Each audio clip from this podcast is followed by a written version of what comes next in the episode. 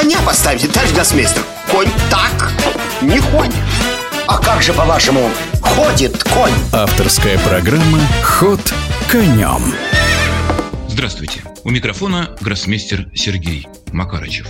Минувший месяц был отмечен в шахматном мире двумя знаковыми событиями. Одно из них – это завершившийся в Астане первый этап женского гран-при ФИДЕ, ну а другое оказалось растянуто во времени. Началось оно после того, как на Кубке Синфилда, крупнейшем, пожалуй, в наше время супертурнире, очном супертурнире, который проводится в американском Сент-Луисе ежегодно, Магнус Карсон, чемпион мира, не вышел на очередную партию четвертого тура, мотивируя, ну, в общем, даже особо и не мотивируя это ничем, а просто дав понять неофициально, поскольку прямо заявлять о таких вещах опасно, ведь в этом случае могут возникнуть определенные юридические последствия.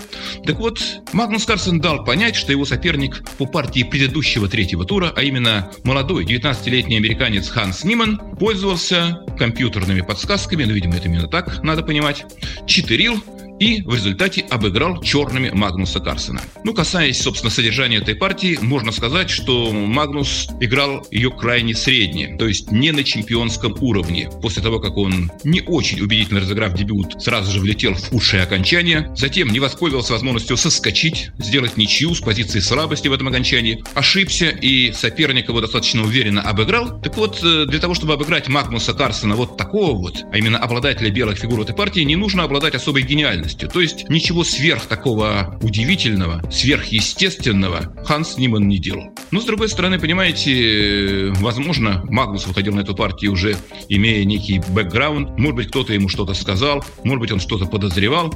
Ну и отчасти именно это обстоятельство или совокупность этих обстоятельств и могла привести к тому, что он играл эту партию слабее, ниже своих возможностей и ее проиграл. Ну а после того, как Магнус прекратил выступление в турнире, и причем сделал это накануне дня рождения главного спонсора и этого турнира, и вообще спонсора американских шахмат, благодаря которому сейчас команда США и вообще американские шахматы обогатились целым рядом выдающихся шахматистов. Ну, во-первых, Фабиано Коруана вернулся из Италии, так сказать, из спортивной юридиции Италии под спортивную юридицию США. Затем э, Весли Соу, бывший филиппинец, затем Леньер Домингес, бывший кубинец, и вот сравнительно недавно Левон Ранян. Ну, отдельный разговор, конечно, связан с тем, что даже суперкоманда американская не смогла выиграть Всемирную шахматную олимпиаду, явно превосходя всех по рейтингу, это другой вопрос.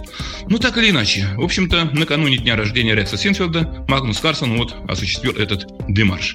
Ну, вообще, честно говоря, спортивное и человеческое реноме Магнуса Карсона до этого эпизода было абсолютно безупречно. Он был лицом мировых шахмат, его фотографии, его изображения значились во многих местах, они стали неким символом и, так сказать, мощи шахмат и вообще их безупречного такого вот реноме. Но когда это произошло, возникли вопросы. Потому что никаких маломальски убедительных доказательств того, что его соперник читерил, у Магнуса Карсона не было. Да, Ханс Ниман в возрасте 12 лет действительно пользовался при игре в сети компьютерными подсказками. Да, он был в этом увлечен, признался. В 16 лет ему тоже что-то было инкриминировано при игре сетевой. Но с другой стороны, понимаете, защита от э, мошенничества, от читерства на супертурнире весьма и весьма высока. Во-первых, на входе вас досматривают, естественно, не в форме личного обыска, а просто проводят соответствующим металлоискателем вдоль всего вашего тела, и вы проходите сквозь рамку металлоискателя. То есть примерно такая же процедура, как перед посадкой на самолет происходит. Ну, а кроме того, подавляются в игровой зоне, это делать сравнительно несложно, приборы соответствующие имеются, и они имеют широкое хождение, так вот, подавляется вся радиосвязь на соответствующих частотах, то есть сотовая связь, э, связь с помощью рации и так далее. Поэтому очень трудно, очень трудно, в общем-то, технически сложно воспользоваться подобного рода подсказками. Более того, если, скажем, одна-две каких-то случайных подсказок все-таки могут просочиться, то это не гарантирует устойчивую стабильную игру на протяжении всей партии. Иными словами, двухсторонняя надежная связь практически невозможна, уж как ни крути.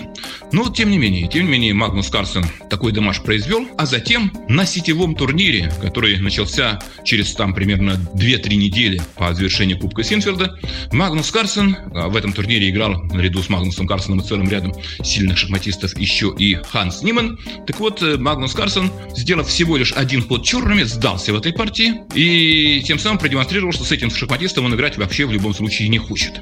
Тем не менее, Магнус Карлсон выиграл предварительную часть этого турнира, то есть вышел с первого места на этап 1-4 финала. Ханс Ниман занял третье место, тоже, в общем-то, результат неплохой. Даже если вы получили плюс в одной партии, это все равно недостаточно, чтобы занять высокое третье место, но тем не менее.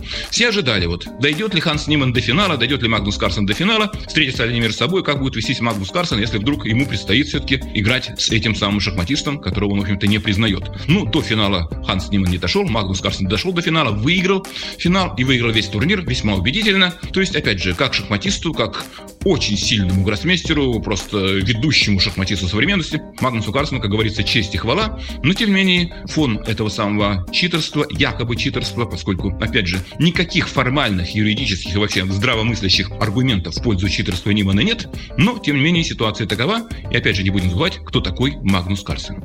Ну, а что касается женских шахмат и прошедшего в столице Казахстана Астане, а Астана, столица, вернула себе прежнее название, какое-то время была Нур-Султаном, но сейчас снова называется Астана, так вот прошел женский турнир. Со старта лидерство захватили вице-чемпионка мира, вторая по рейтингу шахматистка планеты, а первая это отнюдь не Цзю Винзун, чемпионка мира, а Ху Ифань, то есть шахматистка, которая, в общем, в последнее время не играет. Так вот, Александра Горечкина, вице-чемпионка мира, один из фаворитов турнира, и молодая китайская шахматистка, 19-летняя Джу Циньер.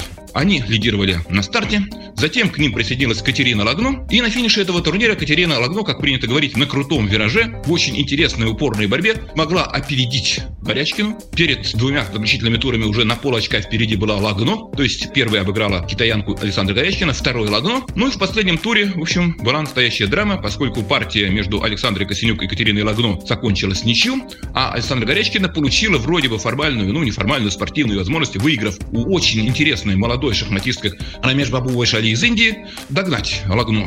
Но перегнула палку Горячкина, попала в трудную позицию. Вайшали могла несколько раз легко выиграть партию, но прошла мимо этих возможностей, ошиблась в конце. Горячкина защитилась, и в результате. В результате первой финишировала Катерина Лагно. 8 очков из 11 это очень много. Второе Александра Горячкина с 7,5 очками. На третьем месте Джудзиньер 6,5 очков. А далее Александр Косенюк, Жансая Абдумалик, хозяйка поля из Казахстана.